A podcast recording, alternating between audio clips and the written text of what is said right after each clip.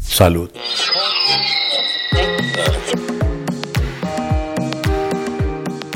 El próximo lunes 17 de enero ha sido anunciado como el Blue Monday o el día más triste del año según los expertos.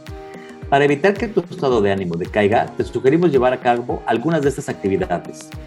Haz ejercicio. El ejercicio libera endorfinas que nos ayudan a sentirnos tranquilos y felices. Haz una meditación al aire libre en un lugar donde te dé el sol y puedas conectar con los elementos. Esto ayudará a darte paz y tranquilidad. Despierta temprano y ve el amanecer. Contemplar y admirar las maravillas de la naturaleza te darán un boost de optimismo. Escribe. Si te llegan sentimientos tristes o pesimistas, toma nota de lo que sientes y de todo lo que te venga a la mente. Escribir es una terapia increíble para liberar el estrés. Date un momento para hacer lo que más te gusta. Todos tenemos un hobby o una pasión que por falta de tiempo dejamos atrás. Escuchar música, pintar, practicar algún deporte, haz algo que realmente disfrutes.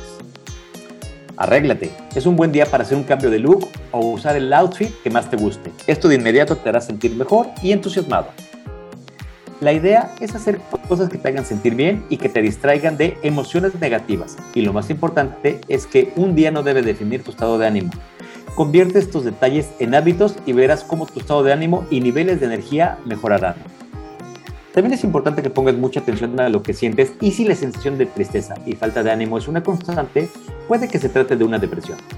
Los sentimientos que caracterizan esta enfermedad son la tristeza, melancolía, desesperación, apatía, fatiga, falta de energía, dolores de cabeza, trastornos del sueño como insomnio, dificultad para concentrarse, recordar cosas o pérdida de apetito.